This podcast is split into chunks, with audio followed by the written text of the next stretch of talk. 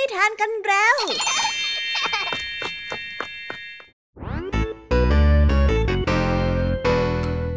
ีดัสสวัสดีน้องๆชาวรายการคิสอาวทุกๆคนนะคะ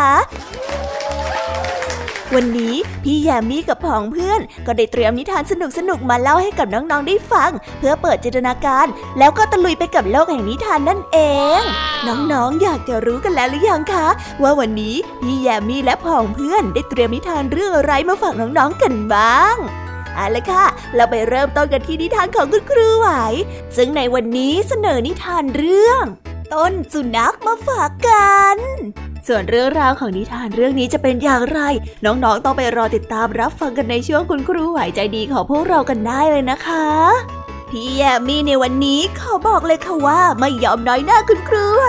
เพราะว่าวันนี้พี่แยมมี่ได้เตรียมนิทานทั้ง3เรื่อง3รสมาฝากน้องๆกันอย่างจุใจกันไปเลยและนิทานเรื่องแรกที่พี่แยมมี่ได้จัดเตรียมมาฝากน้องๆมีชื่อเรื่องว่า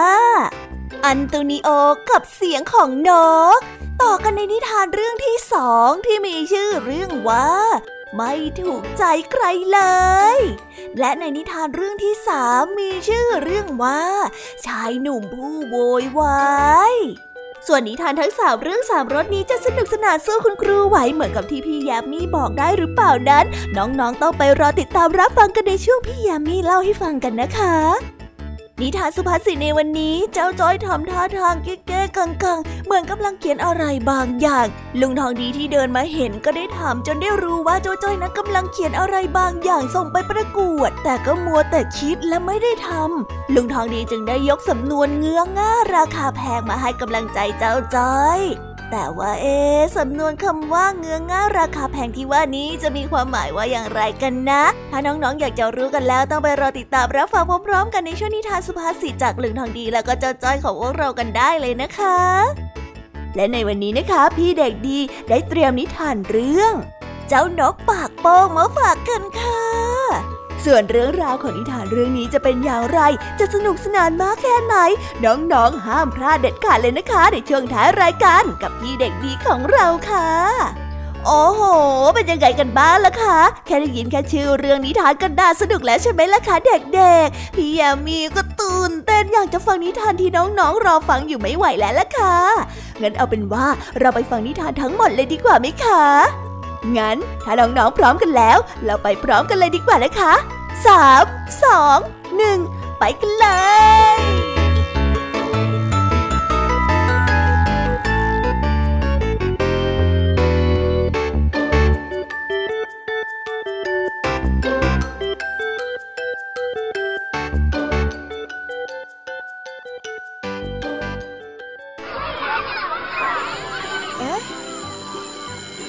เสียงออดดังแล้ว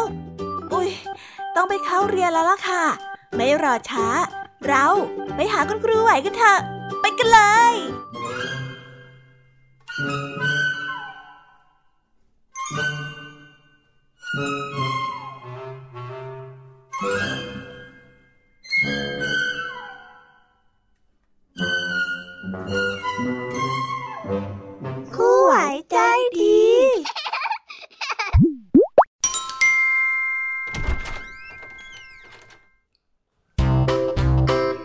สวัสดีค่ะเด็กๆวันนี้นะคะก็กลับมาพบกับคุณครูไหวกันอีกเช่นเคยค่ะ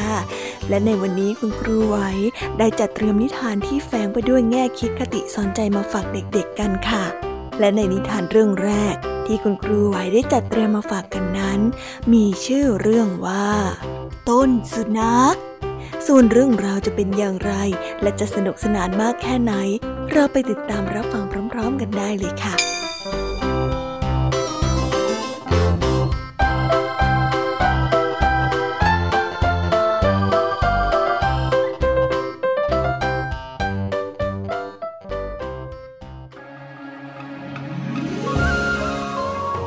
ในสมัยราชวงศ์หนึ่งมีพี่ชายผู้หนึ่งชื่อว่าคิมกีอินเขาได้เลี้ยงสุนัขไว้ตัวหนึ่งซึ่งเขานั้นรักมากและสุนัขตัวนั้นก็รักเขาเช่นเดียวกันไม่ว่าเขาจะไปแห่งหนตำบลใด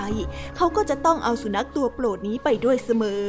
วันหนึ่งคิมได้เดินทางไปยังหมู่บ้านแห่งหนึ่งเพื่อเยี่ยมเพื่อนสุนัขก็ได้เดินตามไปด้วย เมื่อไปถึงบ้านเพื่อนแล้วเจ้าของบ้านและแขกก็ได้นั่งคุยกันอย่างสนุกสนานมีเหล้ายามาเลี้ยงดูกันตามธรรมเนียมภายหลังจากที่ดื่มกันเข้าไปคนละหลายถ้วยแล้วทั้งสองก็เริ่มร้องเพลงเสียงอันดังปรบมือตบสะโพกและกินเหล้าสลับกันไปอย่างครื้นเครงขณะที่คิมดื่มเหล้าอย่างสนุกสนานนั่นเองสุนัขที่ซื่อสัตย์ของเขาก็ได้นั่งชะเง้อแงนดูเจ้านายของมันราวกับจะเตือนว่าอย่าดื่มให้มากนักเลยท่านเจ้านายถ้าไม่อย่างนั้นน่ะท่านน่ะอาจจะถูกเหล้าครอบงำเอาได้นะข้าเป็นห่วงท่านนะท่านเจ้านายคิมไม่ได้สังเกตสายตาของเจ้าสุนัขเมื่อการเลี้ยงได้สิ้นสุดลงแล้วคิมได้เดินกลับบ้านด้วยอาการค่อนข้างมึนเมาเขาได้เดินโซซัดโซเซส่วนสุนัขก็ได้วิ่งไปข้างหน้าบ้างข้างหลังบ้างพยายามที่จะช่วยไม่ให้เจ้านายของมันนั้นล้มลงแต่ก็ไม่สามารถที่จะช่วยพยุงหรือแบกนายของมันกลับไปได้ในที่สุดคิมก็ได้สะดุดกับก้อนหินและล้มลงไปนอนแผ่หลาอยู่ในดงต้นหญ้าไม่รู้สึกตัวหลับและกรนเสียงดังลั่นสุนัขแสนรู้ได้หมอบลงเฝ้าเจ้านายของมันอย่างอดทนรอให้เจ้านายของมันรู้สึกตัวตื่นขึ้นมาแต่นายขี้เมาของมันนั้นก็ดูเหมือนว่าจะยิ่งกรนเสียงดังมากยิ่งขึ้นและไม่ยอมขยับเขยื้อนเลยสักพักหนึ่งสุนัขก็ได้แลเห็นไฟป่ากำลังลุกไหม้และลามเข้ามาที่ทุ่งนาตรงมายังที่นายของมันนั้นนอนอยู่ทุ่งนาได้กลายเป็นทะเลเพลิงซ้ำยังถูกลมกระพือพัดทำให้ไฟนั้นลุกได้รวดเร็วยิ่งขึ้นช่วงเวลานั้นเป็นช่วงของเดือนสิงหาแดดได้ร้อนจัดแสงแดดได้เผาหญ้าจนแห้งกรอบและเป็นเชื้อไฟอย่างดีไฟได้ใกล้เข้ามาทุกทีและแน่นอนที่สุดว่าคิมนั้นจะถูกเผาทั้งเป็นสุนัขตกใจมากและได้เห่าหอนเสียงดังแต่ในขณะนั้นก็ไม่มีใครผ่านเข้ามาเลยมันได้หันเข้าไปงัดเท้าของเจ้านายเพื่อปลุกให้ตื่นแต่ก็ไม่เป็นผลคิมไม่รู้สึกตัวเอาเสียเลยสุนัขพยายามทุกวิถีทางที่จะช่วยชีวิตของนายมันเอาไว้มันยอมเสียสละได้แม้แต่ชีวิตของมันเมื่อมันได้เห็นว่าไม่สามารถที่จะปลุกนายของมันให้ตื่นขึ้นมาได้มันจึงได้วิ่งไปที่ลำธารแห่งหนึ่งและกระโจนลงไปในน้ำจนตัวเปียกโชกแล้วก็ได้วิ่งกลับมายังที่นายของมันนอนอยู่มันได้กลิ้งเกือกลงบนหญ้าที่ติดไฟซึ่งลามไปใกล้นายของมันมากแล้วเมื่อเห็นว่าน้ำที่ตัวของมันนั้นแห้งมันก็ได้รีบวิ่งไปที่ลำธารอีกและก็ได้วิ่งกลับมาเอาตัวลงไปกลิ้งเพื่อดับไฟอีกมันทำเช่นนี้อยู่หลายครั้งจนกระทั่งมันหมดแรงล้มลงขาดใจเสียชีวิตซึ่งร่างของมันอยู่ในระหว่างกองไฟและนายของมันเปลวไฟได้ใกล้เข้ามาถูกแก้มของคิมทำให้เขารู้สึกตัวตื่นขึ้นมาเขาได้รู้สึกว่าใบหน้าของเขานั้นเปียกน้ำและต้นหญ้าบริเวณข้างๆของเขาทำให้เขานั้นตัวชุ่มไปด้วยน้ำเขาได้ลุกขึ้นอย่างรวดเร็วเมื่อเห็นไฟนั้นลามไปไหม้ใกล้ๆเขาได้ร้องเรียกสุนัขของเขาดังลั่นแต่ก็ไม่มีเสียงตอบรับเลย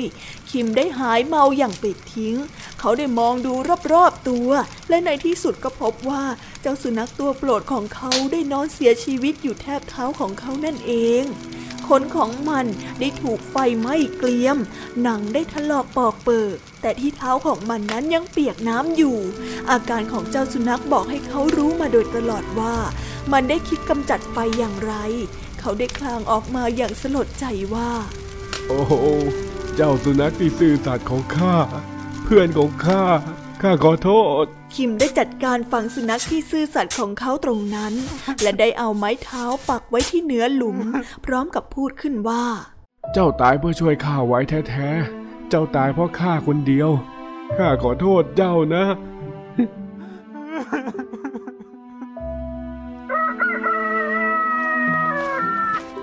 ในปีต่อมาคิมได้ไปเยี่ยมสุนัขของเขาที่หลุมฝังศพและได้เห็นต้นไม้ต้นหนึ่งงอกงามขึ้นตรงที่เขานั้นปักไม้เท้าเอาไว้ต้นไม้ต้นนี้ได้เจริญงอกงามขึ้นตามลำดับจนเป็นต้นไม้ใหญ่กิ่งก้านสาขาของมันนั้นแผ่สาขาออกไปกว้างใหญ่มากให้ร่มเงาและเป็นที่พักแก่ผู้เดินไปเดินมาเป็นอย่างดีและคิมได้เรียกต้นไม้นั้นว่าต้นสุนัข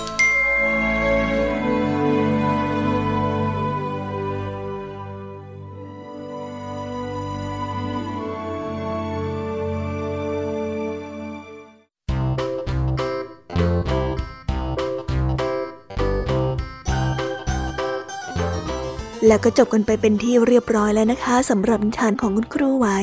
เป็นยังไงกันบ้างล่ะคะเด็กๆวันนี้เนี่ยสนุกจุใจกันหรือเปล่าเอ่ยมีเด็กๆหลายคนเลยนะคะที่ยังไม่จุใจกันงั้นเราไปต่อกันในนิทานช่วงต่อไปกันเลยดีกว่าไหมคะเอาล่ะค่ะงั้นเราไปต่อกันในนิทานช่วงต่อไปกับช่วงพี่แยมมี่เล่าให้ฟังกันเลยนะคะแต่สำหรับตอนนี้เนี่ยเวลาของคุณครูไหวก็ได้หมดลงไปแล้วงั้นครูไหวต้องขอตัวลากันไปก่อนแล้วนะคะสวัสดีค่ะบ๊ายบายและพบกันใหม่นะคะเด็กๆ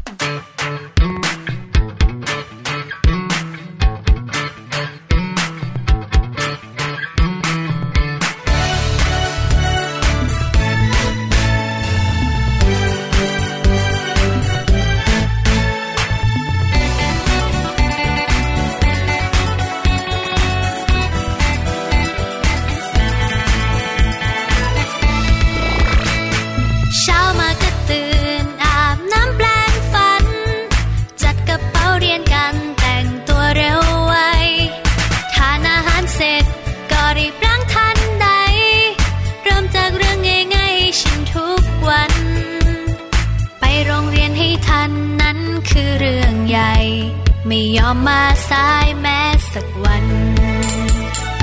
ตรงต่อเวลานั้นคือเรื่องสำคัญรีบส่งการบ้านตั้งแต่เช้าถึงชอบเล่นสนุกแต่ไม่เคยลืมสักทีทุกนาทีที่มีทำเสร็จแล้วสบายใจเล่นถอยเล่นกันต่ออ่านหนังสือกันก่อนไหมการบ้านก็เสร็จไวถ้ารีบทำ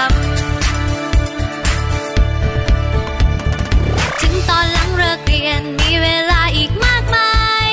ช่วยงานบ้านง่ายๆสนุกกันทั้งครอบครัวบ้านเราแสนอบอุ่นงานหนักแค่ไหนไม่เคยกลัวสุขใจทั้งครอบครัวเพราะเราช่วยกันไปโรงเรียนให้ทันนั้นคือเรื่องใหญ่ไม่ยอมมาสายแม้สักวันตรงต่อเวลานั้นคือเรื่องสำคัญรีบส่งการบ้านตั้งแต่เช้าถึงชอบเล่นสนุกแต่ไม่เคยลืมสักทีทุกนาทีที่มีทำเสร็จแล้วสบายใจเล่นคอยเล่นกันต่ออ่านหนังสือกันก่อนไหมการบ้านก็เสร็จไวถ้ารีบทำ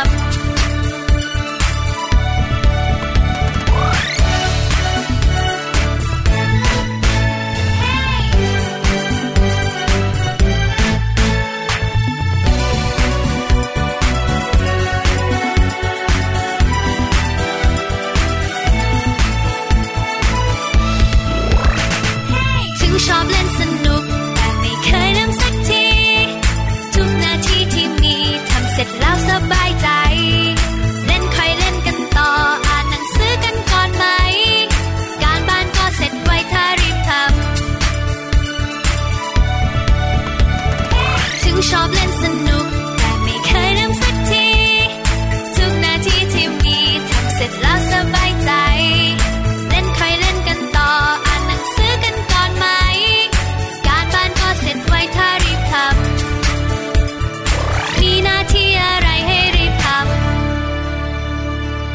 This is Thai PBS Podcastสวี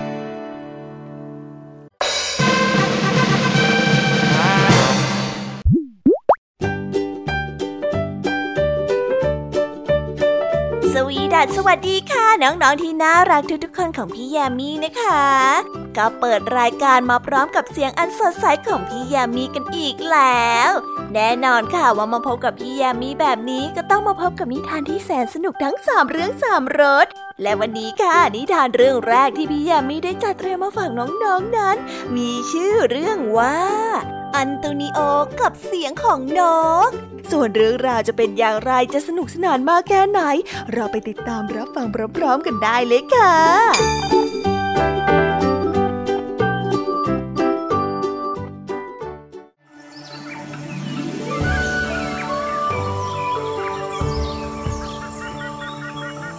วันหนึ่งอันโตนิโอได้เดินไปกับเพื่อนสองคนเพื่อนทั้งสองรู้ว่าอันโตนิโอนั้นมีเงินมากและได้ใส่ไว้ในกระเป๋าดังนั้นเมื่อทั้งสามคนได้เดินทางไปถึงที่เปลี่ยวในป่าแห่งหนึ่งเพื่อนทั้งสองจึงได้เอาไม้ตีอันโตนิโอแล้วเอาเงินหนีไปและได้ทิ้งอันโตนิโอนอนอยู่ระหว่างก้อนหินทั้งสองก้อนเมื่ออันโตนิโอได้ฟื้นขึ้นมาในตอนกลางคืนซึ่งเป็นคืนเดือนมืดมากขณะที่เขากำลังงงและสงสัยว่าเขานั้นเป็นอะไรและมานอนอยู่ที่นี่ได้อย่างไรเขาก็ได้ยินเสียงนกหลายตัวพูดคุยกันพวกนกกำลังเล่าถึงสาเหตุที่มันมายังสถานที่นัดพบช้าไปเฮ้ยฉันมาช้าที่ฉันมาช้าก็เพราะฉันน่ะมาจากพระราชวังของพระเจ้าแผ่นดินนะพระราชวังของพระเจ้าแผ่นดินเจียวหรือแล้วท่านเห็นอะไรในนั้นบ้างอะฮะพระราชวังของพระเจ้าแผ่นดินน่ะมันเป็นยังไงบ้างฮะนกตัวที่สองได้พูดขึ้นพระเจ้าแผ่นดินก็จะมีพระธิดาสวยๆองค์หนึ่งอะเนาะพระองค์อะไม่ต้องการให้พระธิดาแต่งงานดังนั้นพระองค์จึงมีรับสั่งว่าผู้ที่จะไปแต่งงานกับพระธิดาจะต้องเป็นผู้ที่มีเพชรเม็ดโตขนาดไข่ไก่แน่เฮ้ยพระองค์เป็นกษัตริย์ที่โหดร้ายพอดูเลยล่ะเนาะพวกเธอว่าไหมนกตัวที่สามได้พูดขึ้นบ้างนั่นนะเซ่พระองค์น่ะเป็นกษัตริย์ที่ใจร้ายจริงๆไม่มีใครหรอกนะที่จะได้แต่งงานกับองค์หญิงได้เพราะว่าเพชรเม็ดใหญ่ขนาดนั้นน่ะมีอยู่เพียงเม็ดเดียวเท่านั้นแหละแล้วมันซ่อนอยู่ที่ไหนก็ไม่มีใครหาพบเจอด้วยล่ะแล้วมันซ่อนอยู่ที่ไหนอ่ะเจ้านกได้ถามด้วยความอยากรู้มันก็อยู่ใกล้ๆกับชายที่นอนสลบใกล้ตายอยู่นี่แหละมันอยู่ใต้ก้อนหินนั้นน่ะอ๋อจริงๆเหรอโอ้จริงๆเหรอเจ้านกต่างตื่นเต้นอันโตนิโอได้ยินเรื่องราวเหล่านั้นมาโดยตลอดเพราะเขายังไม่อยากตายเขาจึงคิดว่าเขานั้นฝันไปแต่พอรุ่งเช้าเมื่อนกนั้นไปกันหมดแล้วเขาก็พูดกับตนเองว่าอาจจะไม่ใช่ความฝันหรอกฉันคงได้ยินนกพวกนั้นพูดถึงเพชรเม็ดใหญ่นั่นจริงๆเขาได้ลงแรงผลักก้อนหินก้อนใหญ่นั้นอย่างเต็มกำลังจนก้อนหินได้พลิกกลับไปอีกด้านหนึ่งสิ่งที่เขาได้เห็นนั่นทำให้เขาไม่อาจลืมไปจนตลอดชีวิตเลยทีเดียวเพราะที่เท้าของเขานั้นมีเพชรเม็ดหนึ่งโตขนาดเท่าไข่ไก่ส่องประกายวูบวาบจนเคืองตา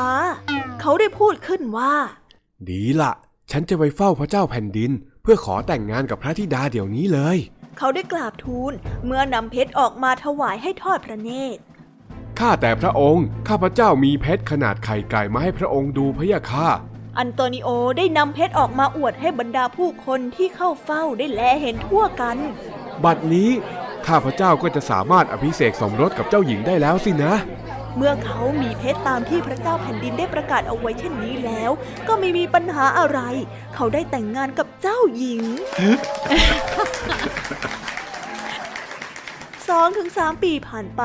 เมื่อพระเจ้าแผ่นดินได้สวรรคตอันโตนิโอก็อยากเป็นกษัตริย์แทนอันโตนิโอนั้นได้เป็นกษัตริย์อยู่หลายปี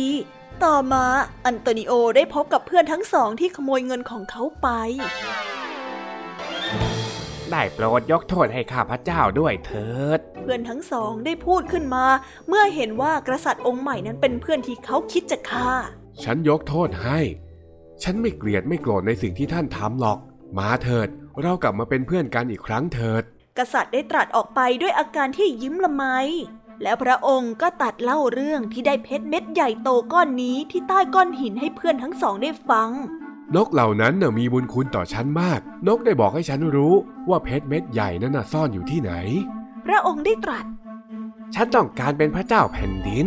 ฉันจะไปนอนระหว่างหินสองก้อนนั้นบ้างคนหนึ่งได้พูดขึ้นฉันก็จะไปกับแกนกคงจะไปที่นั่นอีกมันคงจะเล่าเรื่องเพชรเม็ดที่ใหญ่กว่านี้แน่ๆเลยอีกคนหนึ่งก็ได้พูดเมื่อตกลงเช่นนั้นแล้วทั้งสองก็ได้พากันไปที่ภูเขาและนอนตรงบริเวณก้อนหินทั้งสองก้อนที่อันโตนิโอนั้นเคยนอนสลบอยู่ก่อนพอตกดึกนกก็ได้มาเมื่อนกได้แลเห็นทั้งสองคนก็ได้พากันโกรธมากมันได้เรียกนกตัวอื่นๆให้รู้เจ้านกตัวหนึ่งได้พูดขึ้นว่าโอ้เจ้าสองคนเนี่ยเป็นคนที่เลวมากเลยนะได้เอาเงินของเพื่อนไปแล้วก็ทิ้งให้เพื่อนเนี่ยรอคอยความตายในระหว่างก้อนหินทั้งสองก้อนนั้นน่ะเรามาช่วยกันฆ่ามันเถอะตกลงเราต้องสอนให้มันสำนึกเอาไว้จะได้เป็นบทเรียนกับคนอื่นๆต่อไปใช่ไปเลยพวกเราลุยนี่แน่นี่แน่ เหล่านกทั้งหลายได้ขลาลงมาที่คนทั้งสองคนได้เอาปากจิกและฉีกเนื้อออกเป็นชิ้นๆจนชายทั้งสองนั้นเสียชีวิต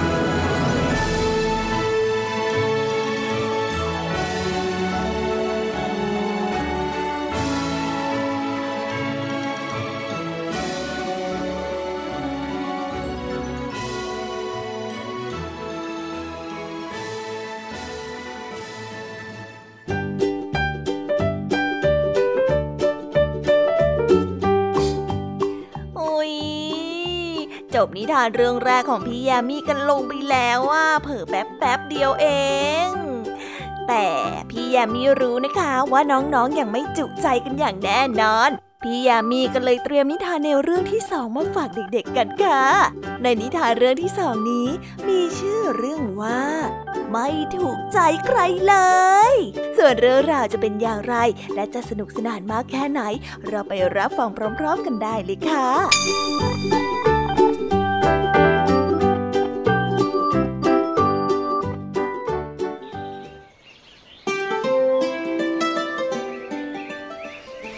กันละครั้งหนึ่งนานมาแล้วสองพ่อลูกคู่หนึ่งได้เดินทางไปที่ต่างเมืองเพื่อที่จะไปซื้อม้าในขณะที่เขาซื้อม้ามาเสร็จแล้วเจ้าม้าก็มีขนาดตัวที่ไม่ใหญ่โตมากนักยังคงเจริญเติบโตได้ไม่เต็มที่เขาทั้งสองพ่อลูกจึงได้ตัดสินใจเดินจูงม้าเพื่อที่จะกลับมายังบ้านของเขาเองในขณะที่ทั้งสองคนกำลังเดินจูงม้ามาเรื่อยชาวบ้านคนที่ได้พบเห็นก็ได้พูดกันไปต่างๆนานาเชิงวิจารณ์ไปว่าเธอดูดีสิช่างโง่สิ้นดีเลยนะซื้อม้ามาแทนที่จะขี่ให้ตัวเองสบายกลับเดินจูงให้ลำบากซะอย่างนั้นน่ะโอ้ฉันก็ว่าอย่างนั้นแหละนะสองพ่อลูกได้ยินคำวิจารณ์เช่นนั้นก็คิดว่าชาวบ้านคนนั้นพูดถูกเราจะมาเดินจูงม้าให้เมื่อยกันทำไมแล้วสองพ่อลูกก็ได้พากันขึ้นไปบนหลังม้าและเดินไปเรื่อยเมื่อเดินไปได้สักพักหนึ่งก็มีชาวบ้านอีกกลุ่มหนึ่งมาเห็นเขาก็ได้ตำหนิขึ้นมาเสียงดังว่าโอ้สองพ่อลูกนี่ใจดำจริงๆคนอะไรไม่มีความเมตตาเอาซะเลยมาตัวเล็กนิดเดียวโอ้ยังโตไม่เต็มที่เลยมั้งเนี่ยโอ้ขึ้นขี่มันไปได้เดี๋ยวมันหลังหักขึ้นมาจะเป็นเวรกรรมเอาได้นะเอ้ยเวรกรรมแท้ๆสองพ่อลูกได้ยินดังนั้นก็ได้รู้สึกละอายก็ได้คิดว่ามันเป็นเรื่องจริงเจ้าม้าตัวนี้มันตัวเล็กนิดเดียวและยังโตไม่เต็มที่จะรับน้ำหนักของเขาทั้งสองคนไหวได้อย่างไรฝ่ายพ่อจึงได้ตัดสินใจลงมาจากม้าและเสียสละให้ลูกชายนั้นนั่งม้าไปคนเดียวหลังจากที่เดินไปได้ไม่ไกลมากนักก็ได้พบชาวบ้านอีกกลุ่มหนึ่งและได้เห็นพ่อเป็นฝ่ายจูงม้าส่วนลูกชายนั้นนั่งบนหลังม้าอย่างสบายก็ได้มีเสียงวิจารณ์ขึ้นมาอีกว่าพ่อหนุ่มนี่ช่างใจดำจริงๆดูสินะพ่อแก่ชรามากแล้วทำไมถึงได้ปล่อยให้ท่านลำบากเช่นนั้นเล่าเจ้านี่มันอกตัญญูซะจริงๆเลยฝ่ายลูกได้ยินดังนั้นก็ได้รีบกระโดดลงมาจากหลังม้าแล้วก็เปลี่ยนให้พ่อนั้นขึ้นไปนั่งแทนตัวเองส่วนตัวเองก็เป็นฝ่ายที่จูงม้าแทนพ่อเด็กชายก็ได้จูงม้ามาจนถึงอีกหมู่บ้านหนึ่งชาวบ้านที่หมู่บ้านนั้นเห็นสองพ่อลูกเดินผ่านมาก็ได้จับกลุ่มนินทากันอีกมีอยู่คนหนึ่งค่อนข้างพูดเสียงดังออกมาว่า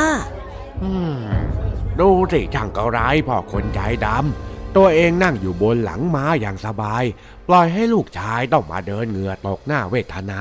ทำไมเป็นพ่อถึงไม่ยอมเสียสละให้กับลูกเราผู้ที่เป็นพ่อได้ยินดังนั้นก็ได้รู้สึกลังเลตัดสินใจไม่ถูกว่าจะทำอย่างไรดีถึงจะได้ถูกใจคนอื่นๆเพราะว่าแต่ละคนนั้นต่างหลากหลายความคิด บางก็หาว่าไม่มีสมองมีม้าแล้วไม่ยอมขี่พอขี่ม้าทั้งสองคนก็หาว่าไม่มีจิตใจที่เมตตาพอให้ลูกชายขี่ก็หาว่าลูกชายนั้นอกตัญญูพอพ่อขึ้นขี่เองบ้างก็หาว่าพ่อนั้นไม่เสียสละเลยได้ตัดสินใจไม่ถูกว่าจะทำอย่างไรต่อไปดีทั้งสองพ่อลูกจึงได้ตัดสินใจปรึกษากันว่าจะเอาอย่างไรจึงจะให้คนอื่นนั้นพอใจกับการตัดสินใจ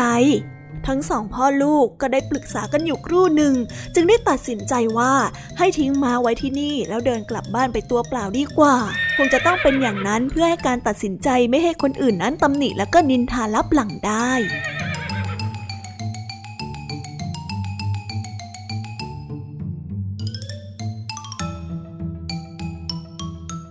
นิทานเรื่องนี้จึงได้สอนให้เรารู้ว่าการจะห้ามปรามคนอื่นไม่ให้ติฉินนินทาตัวเองก็คงห้ามไม่ได้คนเรานั้นควรที่จะมีความเชื่อมั่นในตัวเองอย่ายึดเอาคำพูดของคนอื่นมาเป็นที่ตั้งเพราะว่าในที่สุดแล้วตัวเรานั่นเองแหละค่ะที่จะเป็นทุกข์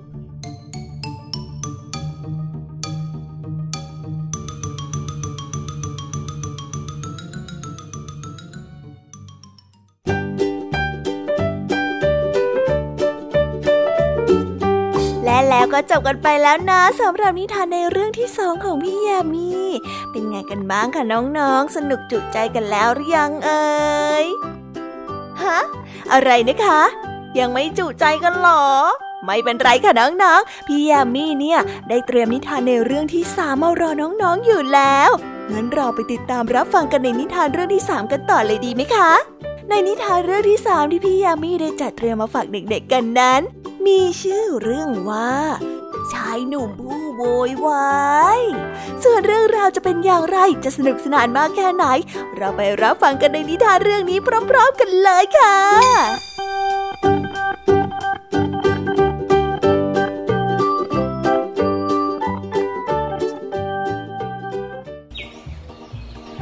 ในตอนเย็นตะวันใกล้จะลับขอบฟ้ามีชายคนหนึ่งวิ่งหน้าตาตื่นมีอาการตกอกตกใจกลัวสุดขีด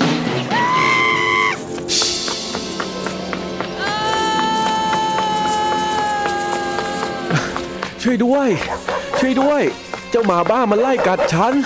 ใครก็ได้ช่วยด้วยเขาวิ่งมาเรื่อยๆพร้อมกับตะโกนร้องขอความช่วยเหลือตลอดทางจนมาถึงท้องนาที่เต็มไปด้วยหญ้าซึ่งมีชาวนาหลายคนกำลังทำงานอยู่พวกเขาเห็นชายคนนั้นวิ่งกระเซาะกระเซิงมีสุนัขตัวหนึ่งกำลังวิ่งไล่ตามมา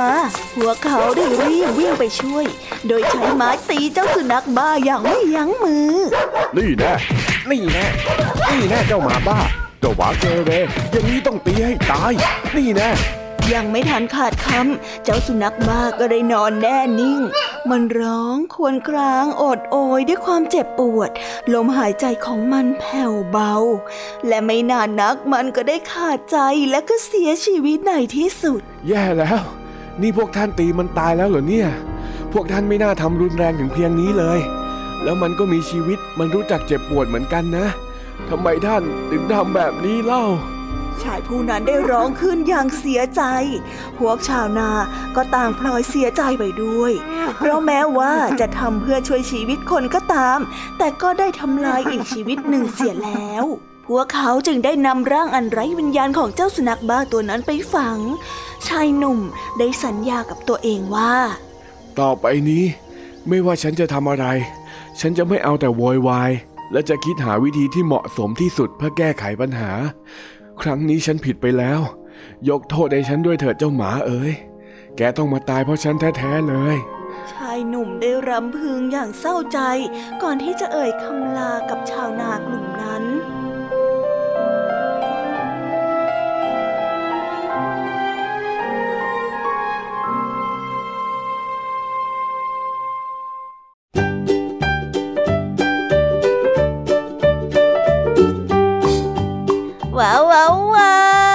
ก็จบกันไปเป็นที่เรียบร้อยแล้วนะคะสำหรับนิทานทั้ง3เรื่อง3รสของพี่ยามีเป็นไงกันบ้างคะเด็กๆได้ข้อคิดหรือว่าคติสอนใจอะไรกันไปบ้างอย่าลืมนำไปเล่าให้กับเพื่อนๆที่โรงเรียนได้รับฟังกันด้วยนะคะ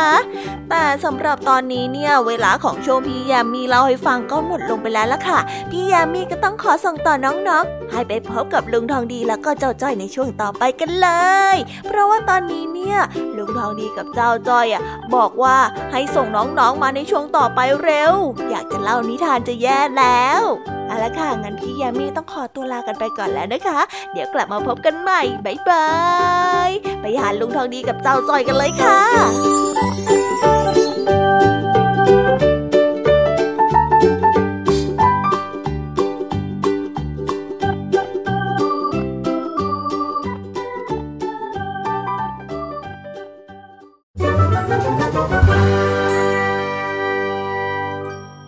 นิทานสุภาษิตวันนี้ลุงทองดีเห็น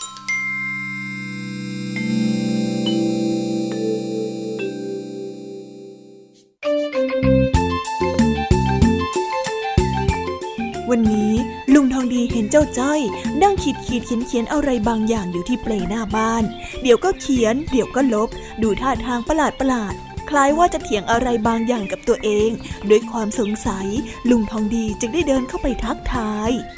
แล้วลุงหัวล้านก็ชักกระเดี่ยวเอ๊ะไม่เอาดีกว่า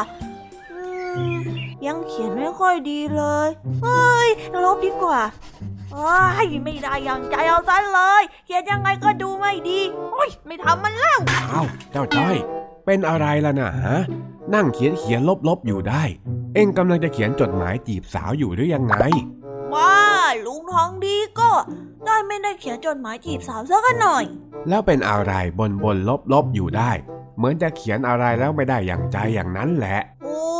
ลุงทองดีนี่ก็พูดเหมือนว่าหูได้ยินเลยนะจ๊ะอ้าวก็ได้ยินนะสิทำไมได้ยินแล้วข้าจะเดินมาถามเองหรือ โอ้ที่แท้ก็เป็นอย่างนี้นี่เองจ้อยก็นึกว่ารู้ใจจ้อยซะอีกเอาหน้าจะรู้ใจหรือไม่รู้ใจแต่เพราะว่าความห่วงใยข้าก็ถึงมาถามถ่ายเองนี่แหละ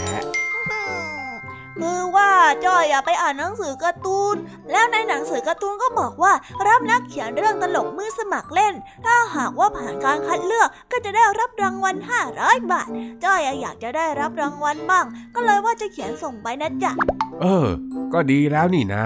จะได้ฝึกฝนแถมยังเป็นการฝึกหารายได้ด้วยนะเนี่ยแต่ว่าจ้อยเขียนยังไงมันก็ไม่ตลกนี่นะนี่จ้อยเขียนมาจะครบ1 สัปดาห์แล้วยังเขียนไม่เสร็จเลยเอ็งต้องเขียนเรื่องตลกกี่หน้าเนี่ยฮะทำไมมันถึงได้ใช้เวลาเยอะขนาดนั้นเล่าก็ไม่กี่บรรทัดหรอกจ้ะแต่ว่าอารมณ์ศิลปินมันไม่มาจ้อยก็เลยไม่มีอะไรจะเขียนนี่นึกไปนึกมาจ้อยก็ว่าจะพักอีกแล้วล่ะจ้ะทำไมมันต้องใช้เวลาขนาดนั้นเองเนี่ยอย่ามัวชักช้าเงื้อง่าวราคาแพงเดี๋ยวคนอื่นเขาจะส่งไปก่อนแล้วเองจะพลาดรางวัลเอาได้นะฮะอะไรเงื้ออะไรง่านะลุงทองดีมันได้ราคาแพงกว่าที่จ้อยเขียนส่งประกวดอีกเหรอจ๊ะข้าไม่ได้หมายความแบบนั้นเอ้าแล้วลุงทองดีหมายความแบบไหนเล่าเงื้อง่าวราคาแพงเนี่ยเป็นสำนวนไทยที่หมายถึงการที่จะทำอะไรบางอย่างก็ไม่กล้าตัดสินใจลงมือทำมัวแต่รีรอจดจ้องทำท่าว่าจะทำจนสุดท้ายก็ทำไม่สำเร็จหรือว่าไม่ได้ลงมือทำสักทียังไงล่ะเจ้าจ้อยอย่างนี้นี่เองแต่ว่าอารมณ์ศิลปินมันยังไม่มานี่นะศิลปินอะไรของเองฮะจะเขียนหนังสือเนี่ยมันต้องใช้ความคิดไม่ใช่อารมณ์อ้าวที่คนจะวาดรูปให้สวยๆเขายังต้องรออารมณ์กันเลยนะลุงคนที่จะวาดรูปแล้วรออารมณ์ศิลปินน่ะเขารู้ว่าเขาจะวาดอะไรแล้วค่อยลงมือทำแต่เองน่ะรู้แล้วหรือยังว่าจะเล่าอะไรอะฮะไอ้จ้อยก็เล่าเรื่องตลกยังไงล่ะจ๊ะหรองั้นไหนลองเล่าปากเปล่าให้ข้าฟังหน่อยสิก็ยังไม่ได้คิดเลยอะจ้าเห็นไหมมัวแต่รออารมณ์แบบที่ไม่คิดว่าจะทำอะไรไว้ก่อนเนี่ยแล้วเมื่อไรมันถึงจะได้ทำล่ะฮะเจ้าจ้อยก็จะไม่รู้มันตลกหรือเปล่านี่นะงั้นเองก็ลองเล่าสิว่าเองจะเขียนเรื่องอะไรนะฮะก็เรื่องลุงหัวล้านน่ะเนี่ยเอ๊ะฟังดูแปลกๆแฮะ แล้วเรื่องราวมันเป็นอย่างไรล่ะฮะเจ้าจ้อยก็เป็นเรื่องลุงหัวล้านขี้บ่นกับหลานสุดน่ารักที่มักจะโดนลุงรังแกด้วยการเอามังเง่มาเขกหัวเดี๋ยวนี่มันไม่ใช่เรื่องตลกแล้วมั้งนี่มันเรื่องของข้าแล้วไอ้จ้อยอ้าวแล้วลุงรู้ได้ยังไงว่าเป็นเรื่องของลุงอ่ะก็ข้าหัวล้านนี่หว่าเฮ้ยนั่นไงตลกจริงๆด้วยจ้อยได้เรื่องแล้วน้อยไอ้จ้อยนี่เอ็งหลอกว่าข้าหัวล้านอย่างนั้นเหรอเอ้ยไม่ได้หลอกเลยนะลุงก็ลุงหัวล้านจริงๆอ่ะแต่มันก็ไม่ใช่เรื่องที่ควรเอาไปเขียนนี่หว่าเฮ้ยไม่ได้จ้อยขอจดแป๊บนึงนะเฮ้ยไอ้จ้อยอย่าส่งไปนะโว้ยเฮ้ยถ้าจะไม่ให้จ้อยส่งอ่ะก็จับจ้อยให้ได้สิจ๊ะเอาเด้เอ้ยไม่ให้จับหรอก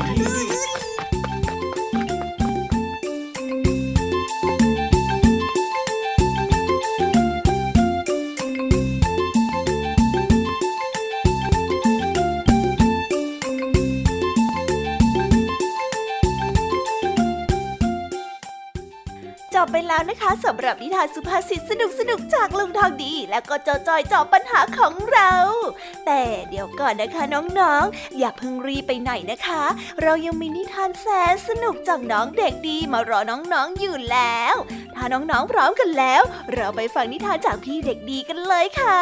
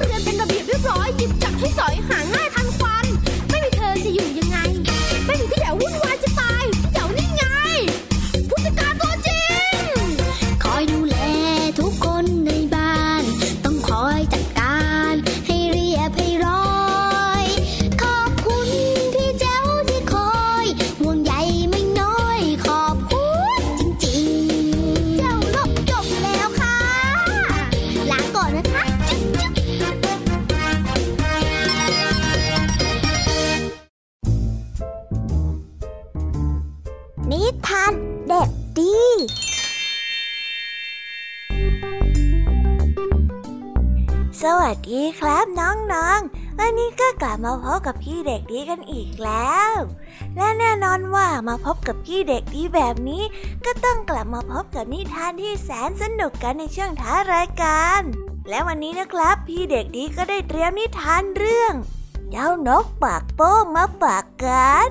ส่วนเรื่องราวจะเป็นอย่างไรถ้าน้องๆอยากจะรู้กันแล้วงั้นเราไปติดตามรับฟังกันได้เลยครับ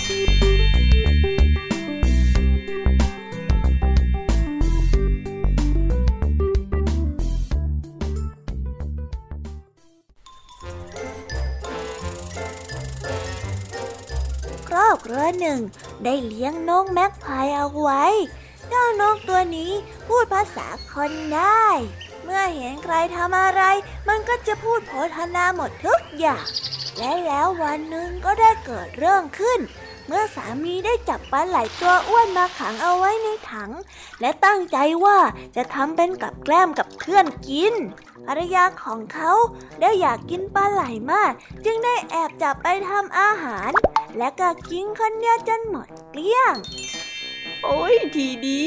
ฉันจะบอกว่ามีนาคมาขโมยปลาไหลไปกินโ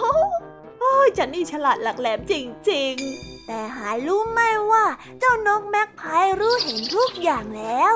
เมื่อนายผู้ชายได้กลับมานกแม็กไพร์ก็ได้พูดขึ้นว่น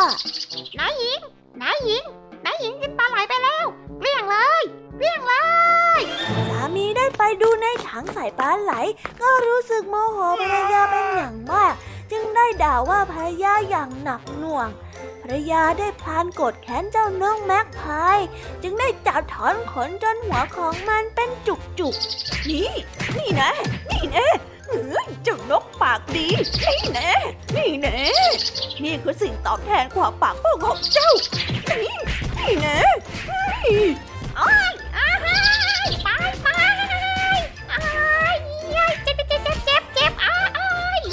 เวลาต่อมาเมื่อน้องแม็กไพร์ได้เห็นชายหัวล้านก็คิดว่าพบเจอเหตุการณ์เดียวกับตนเอง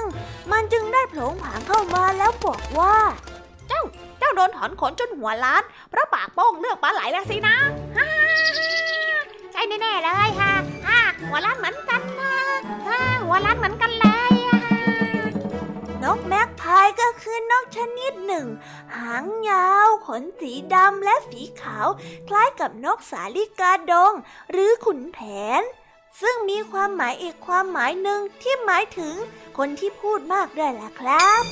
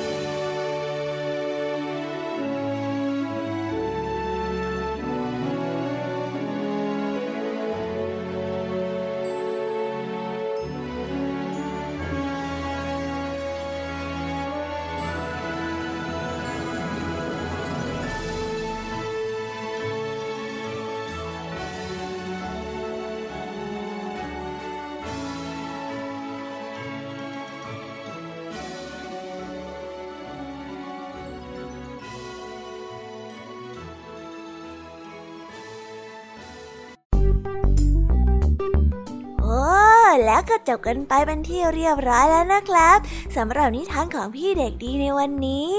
เป็นยังไงกันบ้างล่ะครับน้องๆสนุกกันหรือเปล่าเอ่ย ถ้าน้องๆสนุกกันแบบนี้เอาไว้วันหลังพี่เด็กดีจะจัดเตรียมนิทานที่แสนสนุกแบบนี้มาฝากกันอีกนะครับแต่สำหรับวันนี้เวลาของพี่เด็กดีก็หมดลงไปแล้วพี่เด็กดีก็ต้องขอตัวลาน้องๆกันไปก่อนแล้วพบกันใหม่นะครับสวัสดีครับบ๊ายบายเป็นเด็กดีของคุณพ่อคุณแม่นะครับ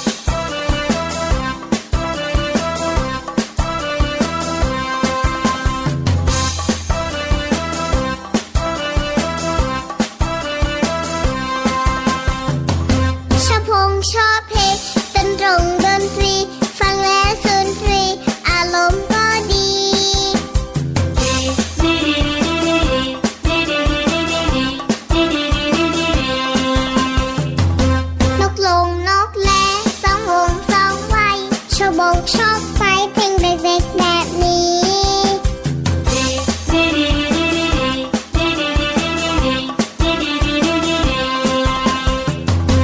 งเด็กหายไปเพลงวัยรุ่นมากมีฟังแล้วจากกระจี้ไม่เหมาะตอนนี้